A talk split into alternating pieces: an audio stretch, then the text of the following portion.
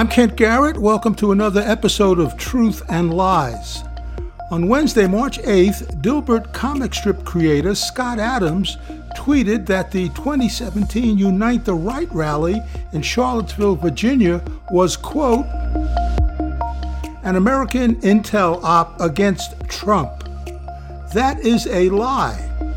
There is overwhelming evidence that the Unite the Right rally was not staged. News reports and court documents prove that the rally was real, as was the violence and death that followed. Plus, some alt right protesters who were there have since declared their political support for Trump. Social commentators lie. We call them out and keep track.